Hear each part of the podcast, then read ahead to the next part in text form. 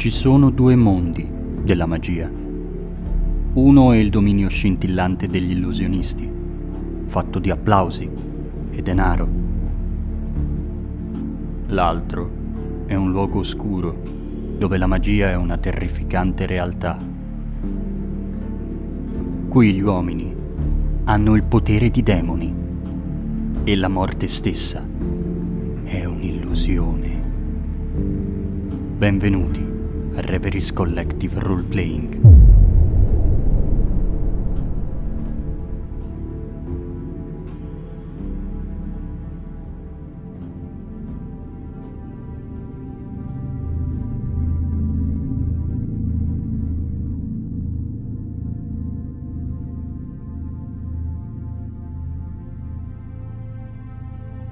Los Angeles, 1992.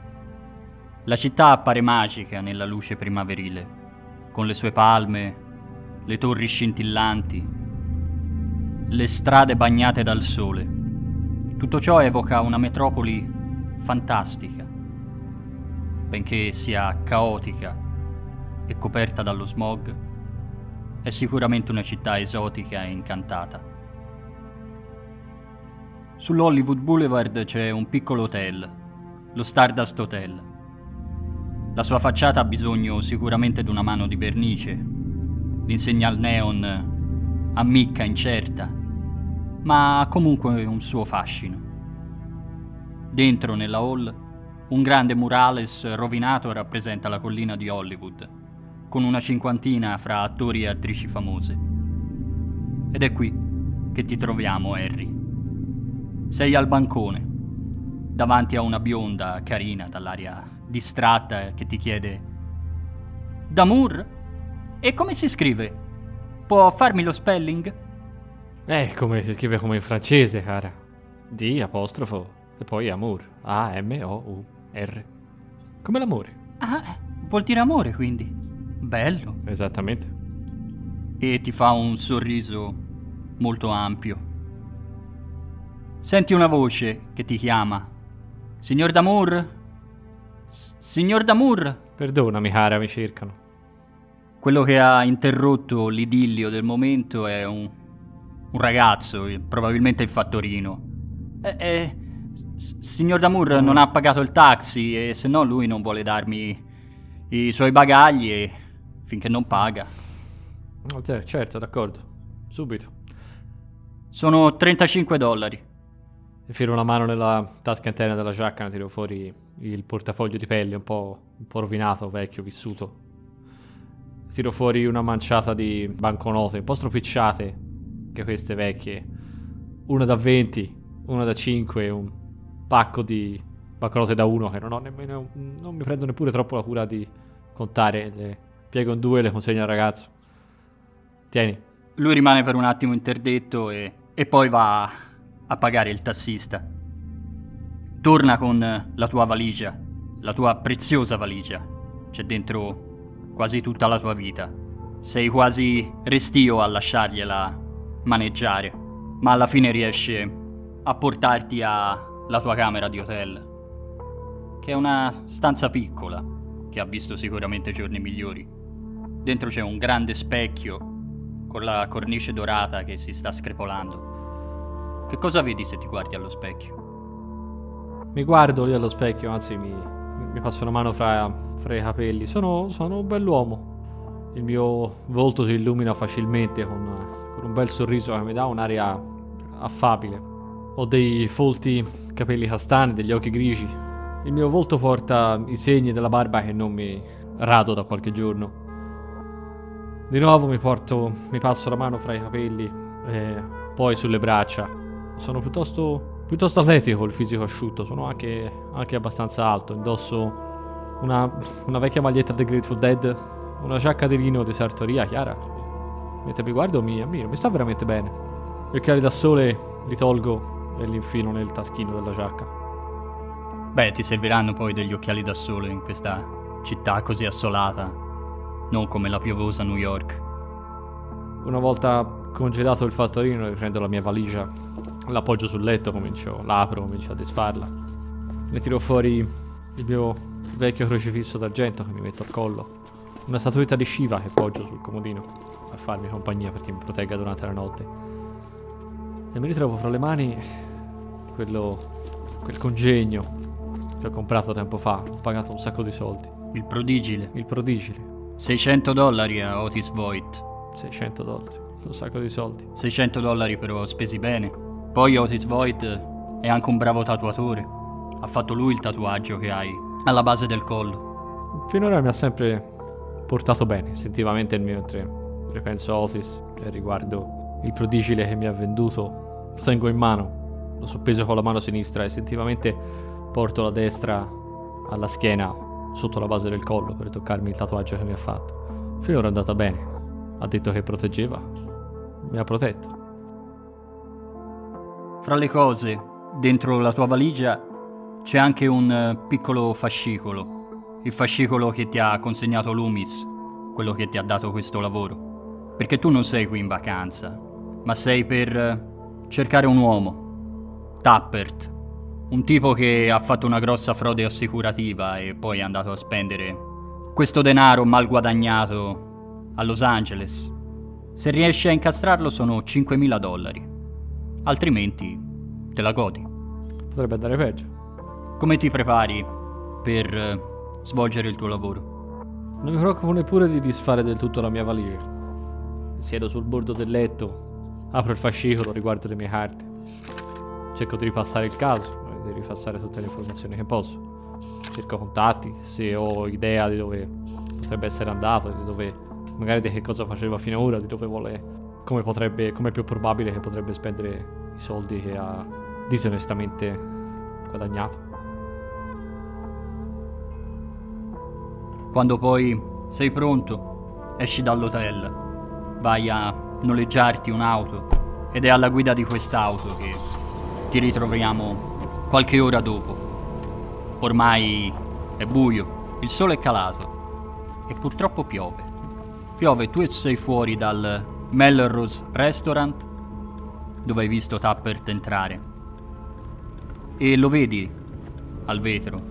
È lì dentro il ristorante al tavolo con una bella donna, un po' appariscente. La sta facendo ridere, ma probabilmente è una escort.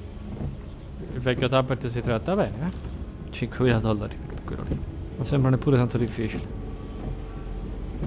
Lasci queste riflessioni al tuo registratore che ti sei portato dietro. E da un certo punto vedi che Tappert si alza, anche quasi con una certa fretta, ed esce dal ristorante da solo torna e va alla sua auto. Mette in moto e parte. Questo non me lo aspettavo, devi essere veramente pazzo per lasciare una bella donna così. Più, sicuramente avrai anche già pagato. Io finora sono stato fuori sotto la pioggia, come se stessi vivendo un personaggio. Un personaggio da film, da quei vecchi film anni 50. Non aspettavo questa mossa da parte di Tappert. So come pedinarlo, so come seguirlo in auto senza farmi notare, quindi salgo a bordo della mia e lo seguo. Si sta allontanando dalla zona del, de, di Melrose Hill e sta andando nella zona di Silver Lake, ad est. Una zona di quartieri etnici con una certa varietà nella popolazione, posto un po' più isolato. E la macchina parcheggia in una strada tranquilla. Davanti c'è un palazzo vecchio bianco con un bel colonnato e un'insegna al neon blu e viola. Fortune Teller. Taper parcheggia sulla strada, esce, attraversa la strada camminando a passo svelto ed entra al lato del negozio. Ci sono delle scale esterne con alcune piccole luci colorate come decorazione. Vedi Tappert che sale le scale. Questa sembra un'ora piuttosto strana per andare a farsi leggere le carte. Sarà un tipo superstizioso. Mm. Sbuffo, chiudo la macchina, sbatto la portiera dietro di me e mi avvio a seguirlo. Stai salendo le scale. Quando improvvisamente Tappert esce all'improvviso. Il volto è sbiancato dal terrore. Corre, corre a perdifiato verso la sua macchina, riparte, sbandando e ti lascia lì, da solo, sulle scale. Che è successo? Che, che, che cazzo hai fatto? mi ha sbattuto contro, non sono stato ne- nemmeno in grado di afferrarlo, che mi ha, mi ha tirato a terra. Mi ci è voluto un attimo per riprendermi. Diavolo, non sarei mai aspettato niente del genere. Era lui che è uscito, non ne sono neppure poi così sicuro. E sì, istintivamente porto la mano alla fondina sotto la sciacca per assicurarmi di avere la mia pistola. Entro all'interno. Sali le scale e davanti a te c'è una porta pesante che è rimasta semichiusa. La apri e dà su un corridoio poco illuminato. Sulla sinistra c'è la porta di uno studio di un tatuatore. Vedi l'insegna e alcuni tatuaggi incorniciati come quadri. Poi il corridoio gira di 90 gradi e c'è un suono. Un suono pesante di qualcosa che sta rotolando nella tua direzione. È una palla di cristallo che rotola, macchiata di sangue. La seguo con lo sguardo finché non mi arriva, non mi arriva ai piedi. La fermo con il piede. La fermi appoggiando il piede sopra. Non vuoi che vada oltre e caschi dalle scale. Potrebbe fare ancora più rumore. Farei quasi per, per chinarmi e prenderla, ma, ma ritraggo la mano nel vederla sporca di sangue. Che diavolo è successo lì dentro? È uscita dalla soglia aperta di uno studio. Metto la mano sul, sulla fondina, sul, sul calcio della pistola, sotto, dentro la giacca, prima di entrare, di oltrepassare quella porta. Percorri la breve distanza segnata da alcune macchie rosse lasciate dalla palla di cristallo e sei sulla soglia dello studio. La porta si apre facilmente e da su una stanza in soqquadro, in totale disordine. Alcune carte, probabilmente carte astrali, sono state strappate. Alcuni mobili sono stati rovesciati e c'è un'altra stanza oltre questa, da dove arriva una luce come di candela. E se fai attenzione anche un suono, tipo un gemito soffocato. Eh, non può essere stato Tappert per aver fatto tutto questo, tutto questo disastro in così poco tempo. Mi guardo vagamente attorno, scarto alcune carte con il piede. Fai per girarti quando sal- ti salta addosso un uomo pesante, è, è rasato a zero, addosso un giubbotto militare.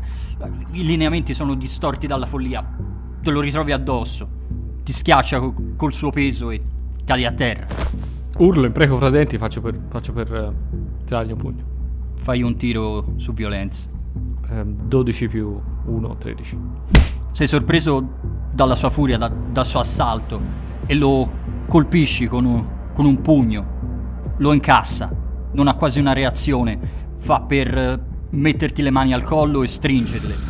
Hai modo di vedere la, la sua faccia. È stravolta da, dalla furia, dalla follia, forse da qualche droga.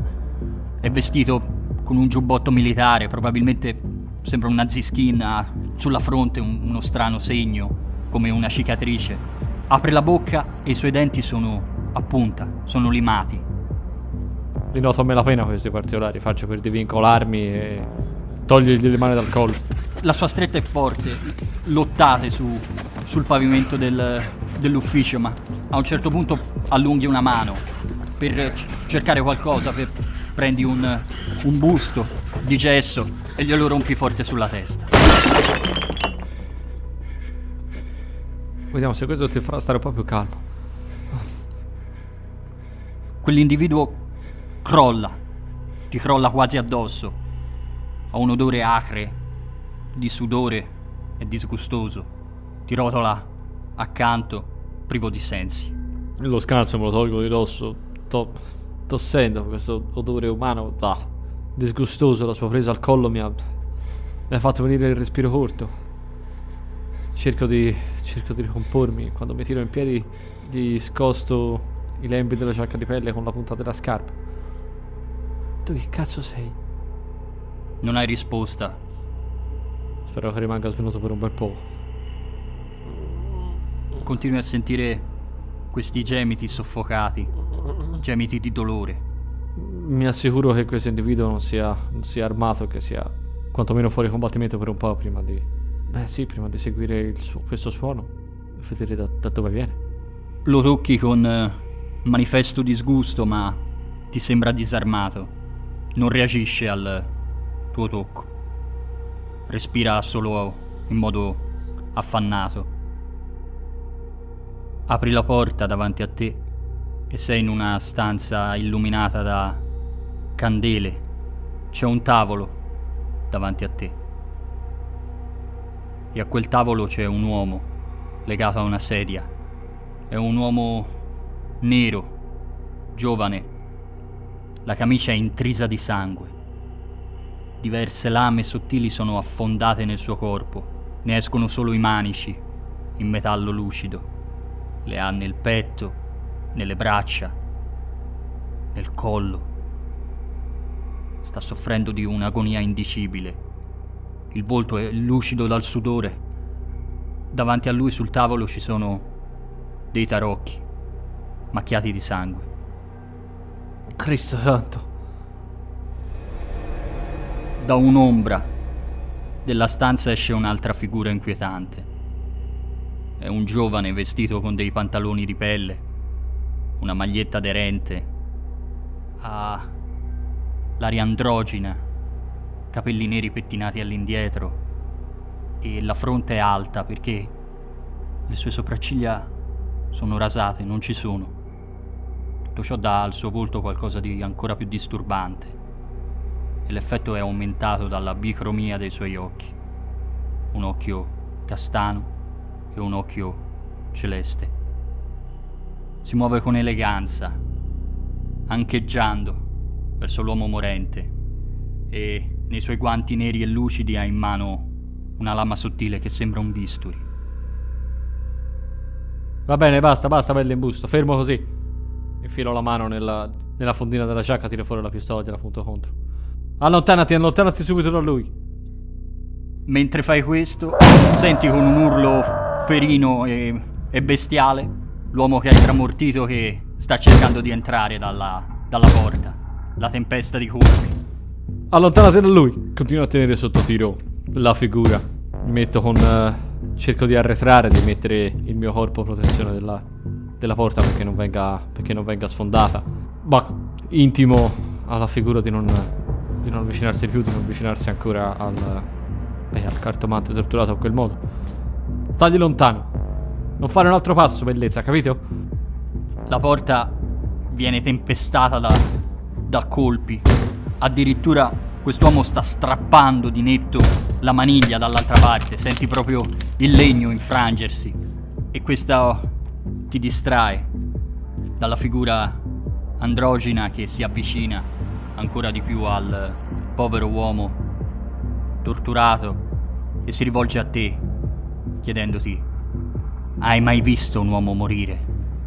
Se guardi bene da vicino a volte si riesce a vedere l'anima che fugge via e se sei abbastanza veloce puoi catturarla e fa un gesto come a prendere qualcosa de- nell'aria Prego. Questo è l'uomo. Sulla sedia. Butterfield, io. io non c'ero. Oh. Chiedilo a Pim. Pim è morta. Jennifer Desiderio è scomparsa. Loro sapevano che il puritano sarebbe tornato tra noi. Anche tu. È un momento e la porta si schianta. E quell'uomo è addosso a te. Di nuovo furioso, bestiale. Appena sento che la porta sta per cedere, mi allontano da questa. Mi muovo di lato, di scatto, per cercare di avere, di avere un vantaggio, cercare di colpire l'uomo appena dovesse, appena dovesse entrare, tenerlo sotto, sotto minaccia con la pistola. Mm, non so cosa fare, ne ho due contro, non so se cercare di proteggere l'uomo torturato o, o proteggere me stesso da questa, da questa furia umana. Opto per la seconda opzione. Spostandoti in tempo, quando quella figura bestiale irrompe nella stanza, riesci a sfruttare quasi lo slancio della sua furia per rivolgergliela contro e spingerlo dall'altra parte della stanza verso vetrata, una finestra coperta da una tenda. La colpisce con tanta forza da rompere il vetro e tu ti puoi rivolgere verso di lui. Che diavolo sta succedendo qui dentro? Sono sto ancora cercando di mettere assieme i pezzi. Sono capitato in mezzo di qualcosa che non capisco particolarmente bene. Io volevo soltanto acchiappare quell'imbecille di Tappert e farmi i miei 5.000 dollari, ma questo è, questo è troppo. Faccio per... Eh, sì, per avvicinarmi a, all'uomo torturato con la, con la pistola... con la pistola spianata. L'uomo che è entrato nella stanza, l'uomo dai denti a punta, si sta ancora riprendendo dal colpo che ha battuto contro la finestra. Ha tirato giù la tenda, ma fa per venire contro di te. Fermo così, vediamo di non fare tanti altri scherzi e cerchiamo di darci una bella calmata. Cerco di assumere il mio tono più... Cerco di incutergli timore di, di mostrargli la pistola. Voglio voglio osservare la situazione, vedere che cosa, che cosa, posso, cosa posso fare così. Ho un 12. Quando è addosso a te, sei indeciso se sparargli o spingerlo semplicemente via. La finestra è aperta, potrebbe cadere di sotto. Sfrutto lo, lo, slancio, lo slancio di lui per cercare di gettarlo fuori dalla finestra, sì. Lo scagli contro la finestra rotta lui si dibatte nel, nella tenda ma perde l'equilibrio e precipita due piani più sotto, in mezzo alla strada. In questo pandemonio, l'uomo che è stato chiamato Butterfield si è dileguato. Fa in tempo a vederlo sulla soglia della porta e il tuo sguardo si muove fra lui e l'uomo in punto di morte, che continua a gemere.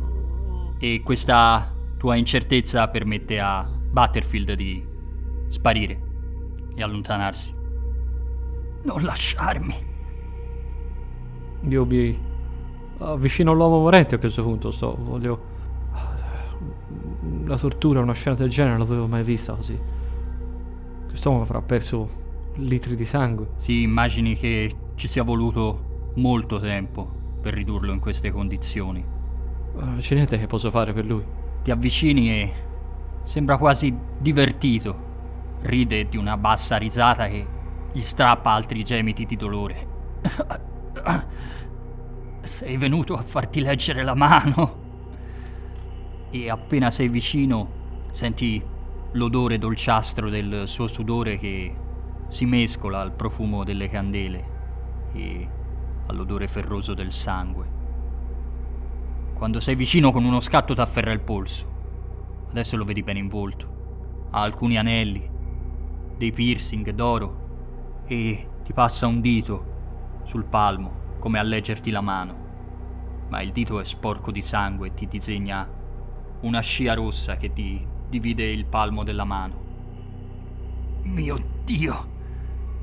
Hai iniziato uno strano viaggio nella tua vita. Il buio ti trascina a sé ogni giorno di più, vero? Ho visto un sacco di cose nel buio. Devi accettarle. Devi percorrere la linea. La linea sottile che c'è fra uh, inferno e paradiso. Che diavolo stai dicendo? Devi accettarlo. D'amore nel sentire il mio nome cerco di ritrarre la mano di scatto e toglierla la sua presa. come cazzo fai a sapere come mi chiamo? Troppo tardi. Io non ho paura di morire. Perché c'è qualcosa di peggio. Lo hai sentito? Qualcosa di terribile. Sta tornando. Cos'è? Che ti hanno fatto? Chi è quello Butterfield? Che, che diavolo era quel, quello che è volato di sotto? Tu che diavolo sei? Tossendo una schiuma rossastra di sangue, l'uomo esala l'ultimo respiro e la sua testa si abbassa sul petto. Che cazzo è successo qui dentro? Come faceva a sapere il tuo nome? Come faceva a sapere che il buio ti trascina a sé ogni giorno di più? Ogni giorno, ogni notte, ogni notte è peggio di quella precedente. Ma chi è quest'uomo? Come, come può sapere questo di me? Chi era l'altro? Cosa è successo qui dentro? Perché è stato torturato così? Chi è Butterfield? Chi è Pim? Adesso davanti a te le vedi meglio le carte che sono disposte sul tavolo, fra gli schizzi di sangue. E noti che solo una è coperta. È proprio davanti all'uomo. Il dorso è il disegno di un cielo notturno pieno di stelle. Beh, mosso da curiosità irrefrenabile, sembra quasi troppo ovvio che io debba andare a scoprirla. La volti ed è l'immagine di un uomo prostrato sotto un cielo in tempesta, trafitto da una decina di spade. Sul frontespizio c'è una X o un 10, il numero romano. Lo riconosci? È il 10 di spade del mazzo Rider White. È un'immagine che trasmette morte e desolazione. La stessa morte e desolazione che si respira in questa stanza. Un uomo legato a un tavolo, torturato a morte per chissà quale motivo. In lontananza si sentono le sirene della polizia. C'è qualcosa. Ci sono delle. A parte i tarocchi, ci sono delle, degli incarti, qualcosa che posso volermi portare via. Che a occhio può sembrarmi importante. Non vedi niente, vedi che c'è un piccolo ufficio dietro una tenda di perline colorate, ma sai anche che ci metteresti del tempo a cercare qualcosa. Le sirene sono vicine. Mi affaccio alla finestra aperta dove, dove l'altro è caduto di sotto. Forse dovrei, dovrei dire dove, dove io l'ho spinto. Questo è qualcosa che probabilmente non dirò alla polizia. È sempre lì di sotto?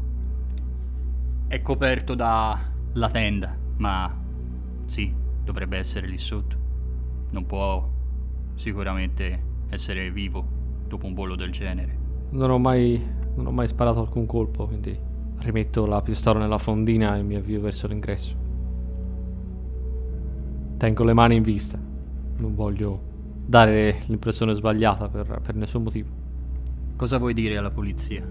Che ho raggiunto questo posto perché seguivo uno dei miei, un mio obiettivo e che sono rimasto...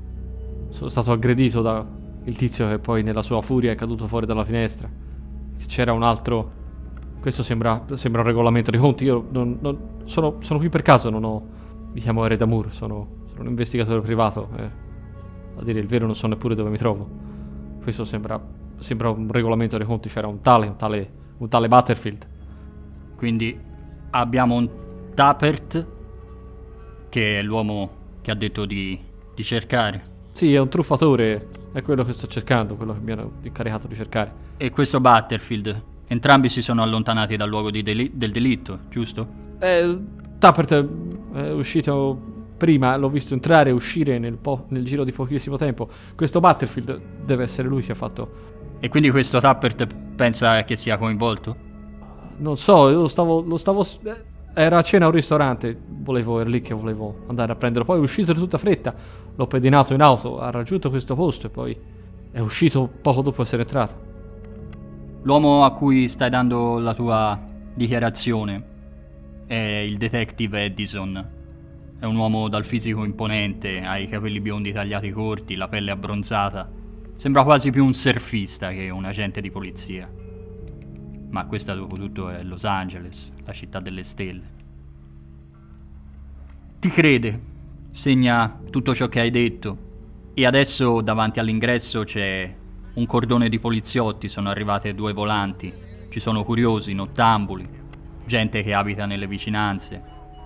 E vicino a il drappo e le schegge di vetro della finestra rotta ci sono due ufficiali. Bene, vediamo quell'altro. Alzano la tenda. E non c'è nessuno. Qui ci doveva essere un uomo. Non è così? Non credo sia possibile se quell'uomo sia sopravvissuto a una caduta di due piani. Abbiamo avuto una colluttazione è, è caduto di sotto. L'ho visto cadere. Ma qui non c'è nessuno ora. Mi sono affacciato alla finestra poco prima che arrivaste voi. Giuro che era qui. Deve essere atterrato su. Beh, allora sembra che sia sopravvissuto a, ad un volo del genere, no? Non è possibile. Doveva avere come minimo metà delle ossa rotte. Alzo lo sguardo a guardare la finestra aperta, sfondata sopra di me. Nessuno potrebbe sopravvivere a un volo del genere. Forse avevano dei complici e sono venuti a, a portarlo via. La dichiarazione che rilasci è interrotta da alcuni flash. Ci sono dei giornalisti e qualcuno forse ti ha anche riconosciuto. Vuoi rilasciare una dichiarazione? Metto la mano davanti alla faccia. Non ho particolare simpatia per, per i giornalisti, anzi sono infastidito dai flash, metto una mano davanti alla faccia, usato il palmo alle camere per non, farmi, per non farmi riprendere. Sicuramente qualcuno sarà riuscito a rubare la mia immagine. Anzi, mi rivolgo in malo modo a quelli che si, quelli che si avvicinano. Lasciatemi in pace, eh. Sono qui per caso, non c'entro niente io. La nottata va avanti e fai le ore piccole perché sai com'è la procedura, ti viene chiesto di non lasciare la città, di dare loro un recapito. Alla fine sono costretti anche a prenderti le impronte, anche solo per scagionarti completamente da qualsiasi accusa. Oh, non ho niente da nascondere. Collaboro volentieri con le forze dell'ordine. Ed è molto tardi che torni all'hotel. Oltre ad essere molto stanco, risenti dello shock. È passata poi tutta l'adrenalina che avevi e anche i dolori della colluttazione si fanno sentire. Ogni movimento è un- una fitta di dolore, ti senti come una pignata a una festa di bambini. Torni all'hotel e crolli sul letto. Fai un tiro per i tuoi incubi. Ho solo un 5.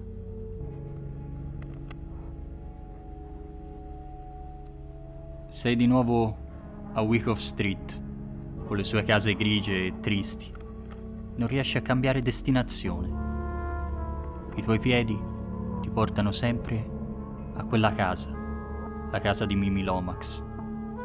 E per quanto il cielo sia grigio, come le case, l'atmosfera sia desolante, sai che è un paradiso rispetto a quello che ti aspetta dentro. Bussi alla porta, sei solo, non c'è nemmeno padre S con te. La porta ti viene aperta e c'è una donna fragile, terrorizzata, quasi anziana, con gli occhi arrossati dal pianto. Ti fa cenno di salire al piano di sopra e sai già cosa troverai lassù.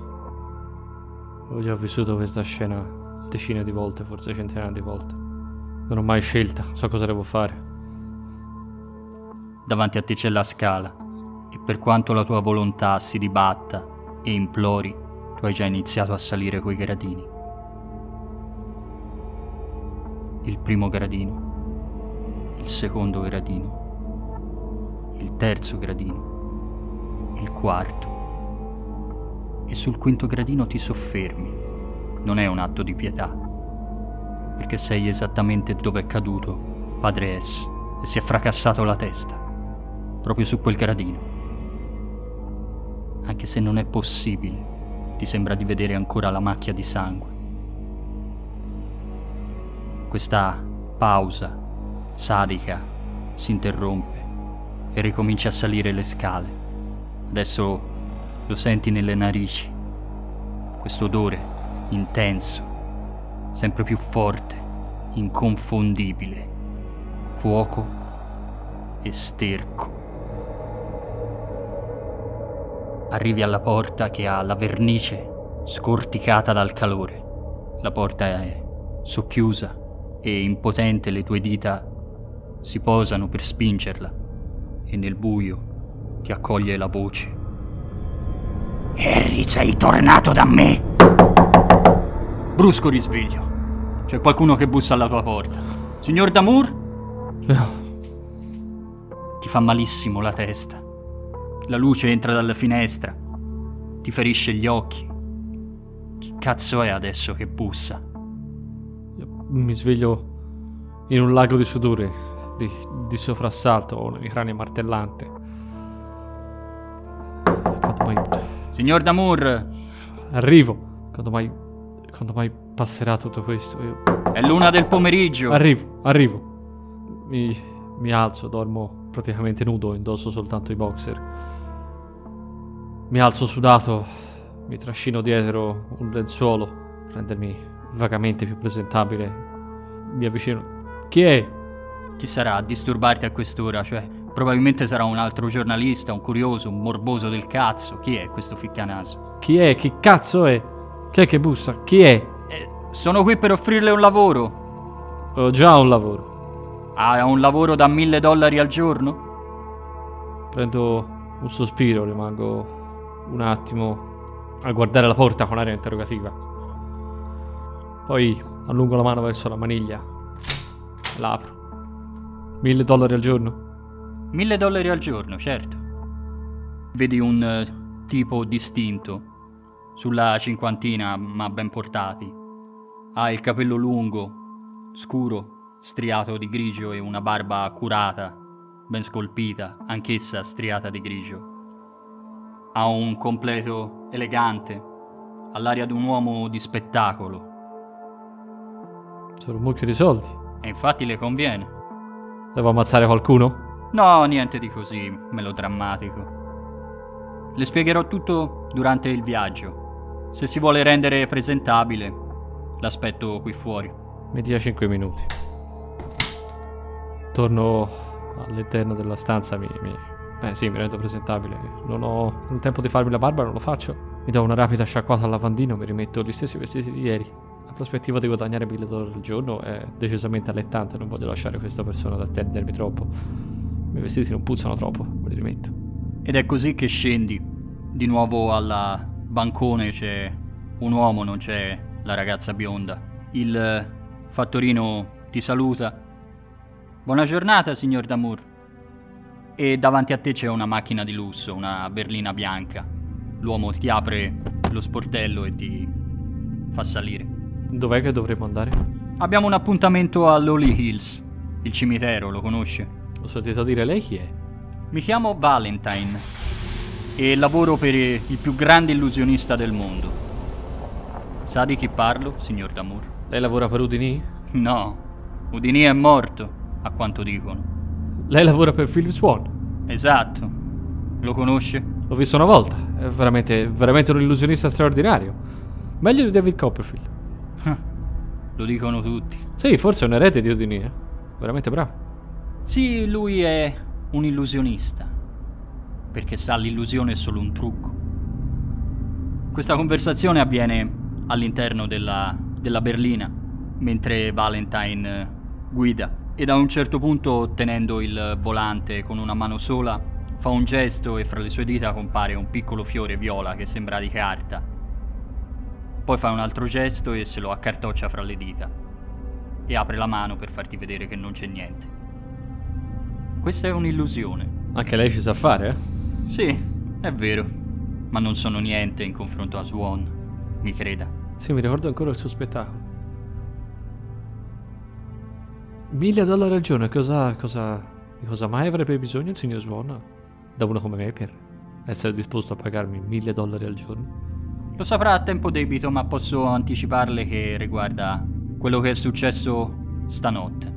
Stanotte? E voi cosa ne sapete di cosa è successo stanotte? Beh, è scritto su diversi giornali. Hanno fatto presto. Hanno fatto anche il mio nome, immagino. Proprio il suo nome. Henry Damour, l'investigatore privato. La macchina gira in un viale e il sole illumina un paesaggio di palme e tombe di marmo bianco. È il cimitero di Oli Hills. Un bel posto per passare la vita dopo la morte. Sì, c'è di peggio, immagino. È stato il primo cimitero a Los Angeles a ospitare persone di tutte le etnie e di fedi religiose diverse. Deve avere un po' di pazienza, ma intanto si goda il panorama. Camminando fra le tombe, le statue bianche, gli immancabili angeli e i mausolei, ti avvicini a una donna. Non sta ancora guardando nella vostra direzione, ma già da questa distanza la vedi che è bellissima. È completamente vestita di bianco, un abito leggero ma elegante. Ha un grande cappello parasole sulla testa, anch'esso bianco. Ecco il motivo della, della sua richiesta. Lei è la moglie di Swan, Dorotea. Valentine ti accompagna da lei e poi si allontana. Adesso che la vedi da vicino non puoi che rimanere colpito dalla sua bellezza straordinaria. Ha dei capelli castani che le arrivano a metà delle spalle e le ha pettinate in modo che le stiano dietro le orecchie. Le spalle sono nude sono bellissime. Purtroppo indossa degli occhiali da sole che non ti lasciano vedere i suoi occhi e questo un po' ti dispiace. Signor Damour? Io mi presento con un sorriso anche piuttosto beffardo eh, nel ammirare la bellezza di questa donna e le faccio per porgere la mano per salutarla.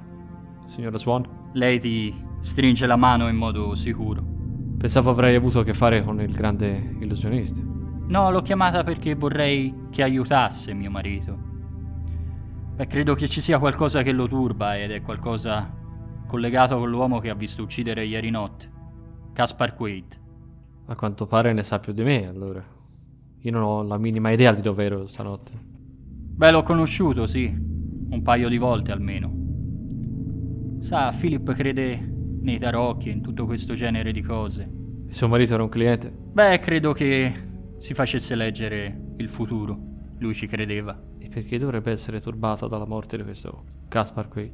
Eh, non, non saprei perché Philip non ama molto parlare del suo passato. Sono diversi di noi che non amano parlare del proprio passato. Anche lei non ama parlare del suo passato? Ci sono cose che preferirei non divulgare, pensieri su cui preferisco non soffermarmi, no?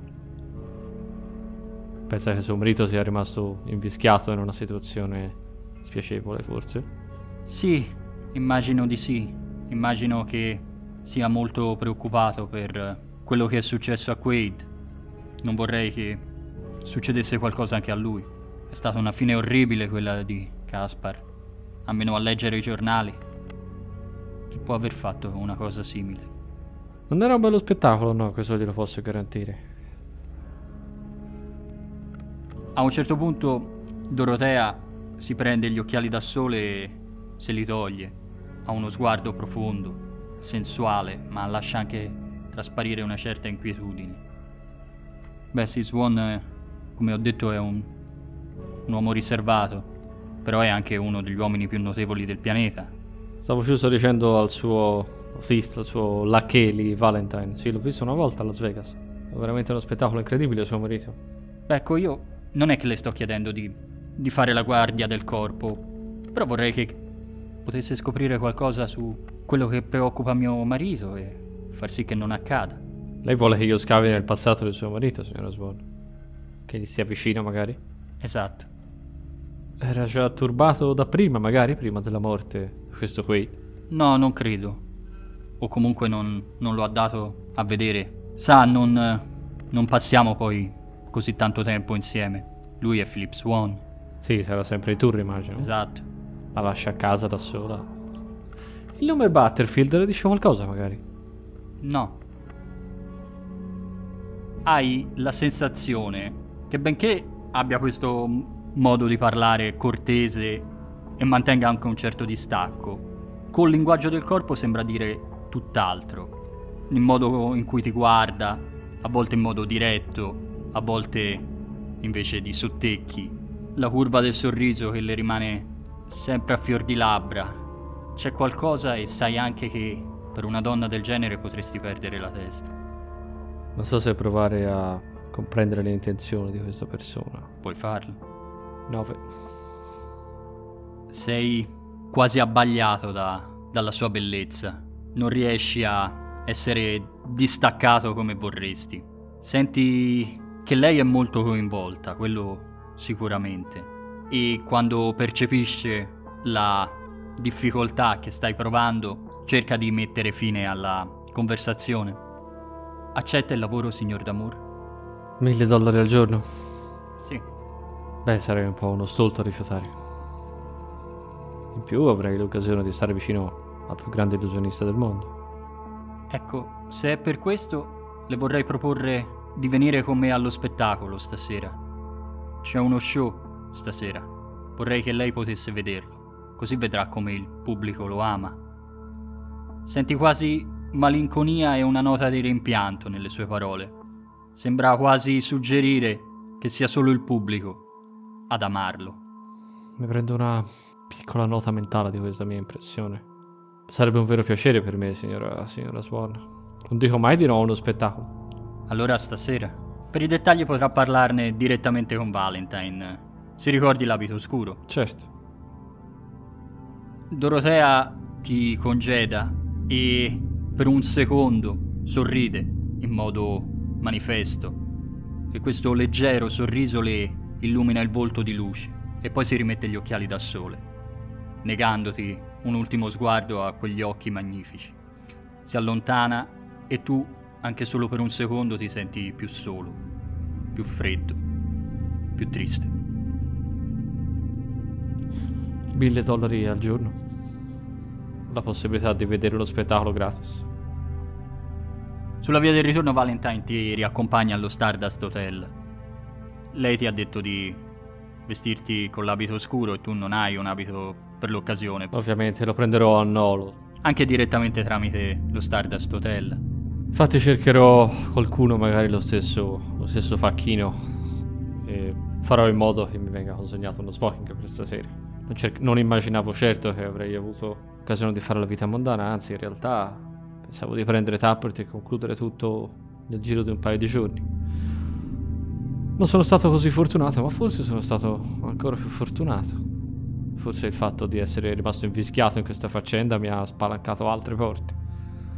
Mille dollari al giorno. Il fattorino ti rimanda alla, alla reception e stavolta c'è di nuovo la ragazza bionda, che però ora non ti sembra così interessante, perché non ha lo sguardo e la profondità di Dorotea. Poi usa troppo profumo. I suoi sorrisi sì, sono aperti, ma non sono sinceri. Affitti lo smoking e appena rientri nella tua stanza il telefono sta squillando. Che diavolo è adesso? Chissà che sono qui. Beh, a parte la suona. Tiro sulla cornetta. Era ora, Harry. È Loomis. Loomis. Il caso è chiuso, Tappert. Ha confessato tutto. Puoi riportare il tuo culo a New York. Che vuol dire ha confessato? Io non l'ho preso. Ha confessato di aver rubato i soldi, no? Mm. L'hanno preso? L'hanno preso. Quindi immagino di dover dire addio ai miei 5.000 dollari. Beh, ti sei goduto Los Angeles. Sì, infatti non ho intenzione di tornare ancora per un po'. C'è qualcos'altro che si... che si sta muovendo qui. Forse ho trovato qualcos'altro. Ah sì? Sì, qualcosa che mi pagherà un po' di più dei tuoi 5.000 miserevoli dollari. Ah sì, eh? Una storia interessante, allora. Avessi sentito parlare forse del tale Philip Swan. Ma chi? Quello, il mago? Quello che fa gli spettacoli? Non l'hai mai visto? No, no, non mi piace quella roba. Piace a mia moglie, ma ce la lascio andare da sola. Appunto, la moglie vuole che mi occupi di lui. Ah, la moglie. Ora ti riconosco, Harry. No, non è, un, non è come pensi tu, e non è una storia di tradimenti o cose del genere. Certo, lei è una gran bella donna. E mi paga mille dollari al giorno. Però, sembra che abbia fatto bene allora a mandarti a Los Angeles. Visto? Da cosa nasce cosa? Beh, poi una vacanza te la meriti, no? Sì, immagino di sì. Ti ho visto preoccupato nell'ultimo periodo. Non è stato un gran periodo, Loomis. Ancora quella storia, eh? Ancora quella storia. D'accordo, cerca di non eh, metterti nei guai, più del solito almeno. Hai idea di cosa ci facesse Tappert eh, da un cartomante? Un cartomante? Mhm. No, nessuno. Un tale Caspar Quaid? No, no. Sarà un tipo superstizioso. Sì, immagino. Sono andato tanto così dall'acchiapparlo l'altra sera. Era un ristorante con una... Beh, con una bella tipa. Se n'è uscito tutto all'improvviso. È scappato in macchina verso questo cartomante. E poi è uscito dal... E poi è uscito da lì di tutta fretta. Mi ha, mi ha travolto. Ed è scappato via. E il cartomante ha fatto una gran brutta fine, sai. Ma non è stato lui, è stato un altro tipo. Un tipo che chiamano Butterfield, una cosa del genere. Non so di cosa stai parlando, ma sembra roba pericolosa. Come al solito. Mm, sì, sì, lascia perdere. Non so nemmeno come faccio a invischiarmi in situazioni del genere tutte le volte. Non farti ammazzare, d'accordo? Ci proverò, farò del mio meglio. Non c'è nessuno bravo come te, e soprattutto con i tuoi prezzi. A presto allora. E ti riattacca. A presto. Cosa fai per eh, riempire il tempo che ti separa dallo show di Swan? Beh, stavolta penso che c'è qualcosa che mi spinge a prendermi ancora più cura del solito di me stesso. Stavolta mi faccio la barba e me la faccio bene. Mi prendo molta cura. Mi sistemo i capelli. Potrei addirittura decidere di andare da un barbiere, ce ne sarà sicuramente qualcuno qui di torno. Ci tengo. Qualcosa mi spinge a, a essere al meglio per, per lei, per la signora Swan, per Dorotea. Mi ha colpito profondamente. Forse non voglio ammetterlo a me stesso, forse non voglio renderlo così palese. Sì, la senti, la tua vocina interiore, quella vocina del cazzo. Attento, Harry, non cascarci. E ci sto cadendo. Con tutte le scarpe ci stai cadendo. Sta zitto. Sta zitto, non ci cadrò di nuovo. È soltanto. è soltanto uno spettacolo. Mi sto soltanto facendo bello, non c'è niente di male. Mi guardo, mi guardo allo specchio, sono un bell'uomo. Non c'è niente di male in questo. Sì, va bene, lei è sposata, è una gran bella donna. Voglio. Beh, voglio regalarmi una bella serata anch'io. Me lo merito, in fondo. Poi lui, Swan, l'ho già visto una volta, è stato straordinario. Mi merito un'altra serata del genere, no? Ed è con questi pensieri che ti ritrovi davanti al Wiltern Theater, ti presenti vestito con il tuo smoking, noleggiato fino a mezzanotte, come se fosse il vestito di Cenerentola. Il Walter Theater è un grande palazzo in Art Deco, alto quasi 50 metri. Il suo colore blu e verdastro è messo in risalto da fasci di luce dei proiettori. Sei a Los Angeles e questa è una serata speciale. L'insegna recita solo Swan, basta solo il nome dell'illusionista. Il marciapiede è pieno di gente, una folla rumorosa, sgargiante, diversi flash di fotografi e paparazzi accompagnano l'arrivo di limousine, ognuna con il proprio carico di produttori, starlette, divi. L'atmosfera è quasi quella di un concerto rock più che uno spettacolo a teatro. Anche dentro ci sono molti addetti alla sicurezza con i loro walkie-talkie. C'è fermento, c'è, c'è impazienza nelle persone che fanno la fila e raggiungono il loro posto. La sala è maestosa. Il palco è incorniciato da due enormi colonne. Il sipario è chiuso, ma del fumo sembra uscire e risplendere illuminato da fasci di luce. Il soffitto poi è decorato con un gigantesco disco solare da i mille colori. Segui il flusso della gente e vai verso la platea. E tra centinaia di persone la vedi. Dorotea. Forse se possibile ancora più bella di oggi. Ha un vestito da sera, sempre con le braccia e le spalle scoperte. Ci sono degli arabeschi dorati che lo decorano e visto da vicino noti anche una certa trasparenza. Il posto accanto a lei è vuoto. È il tuo posto. Quando ti avvicini ti sorride apertamente. Io mi stavo appunto chiedendo dove fosse, mi stava forse salendo anche un po' di ansia nel non riuscire, nel riuscire a vederla, nel, nel dover attendere ancora è come se avessi passato tutto, tutto il pomeriggio, tutta la giornata con questa. con l'ansia, con l'aspettativa di vederla stasera. Come. E ogni secondo che mi separa da questa donna mi, mi mette. mi fa salire il nervosismo. È con questo stato d'animo che, che la vedo. E nel momento in cui riesco ad, indiv- ad individuarla in mezzo a centinaia di persone, affretto il passo verso di lei. Cerco forse di nascondere le mie emozioni, di mostrarmi più sicuro di quello che sono. Infilo entrambe le mani in tasca, spingere dietro le spalle, tenere ben dritta la schiena. Mi fa piacere vedere che ce l'ha fatta. Signora Swan, buonasera. Ha accettato. Certo, chi mai potrebbe rifiutare un'offerta del genere? Mi siedo, mi siedo accanto a lei, facendomi strada fra le altre persone. Gran bei posti questi, eh? Immagino che essere la moglie della star abbia anche questi lati positivi. Ha i suoi vantaggi, sì. Passa pochissimo tempo e le luci lentamente si abbassano, in modo graduale, sempre più scuro, fino al buio assoluto. Poi la voce di Swan, amplificata, inizia a parlare. Signore e signori, benvenuti. Vi state affacciando sulla soglia di un grande miracolo.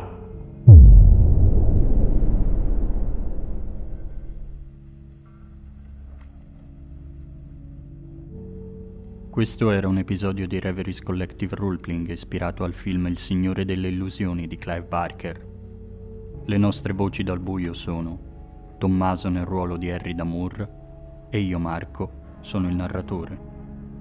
Musiche ed effetti sonori usate con il consenso degli autori. Potete trovare Reveries Collective Roleplaying su Facebook, Twitter, Instagram, oltre che su YouTube e le principali piattaforme di podcast. Ascoltate il buio.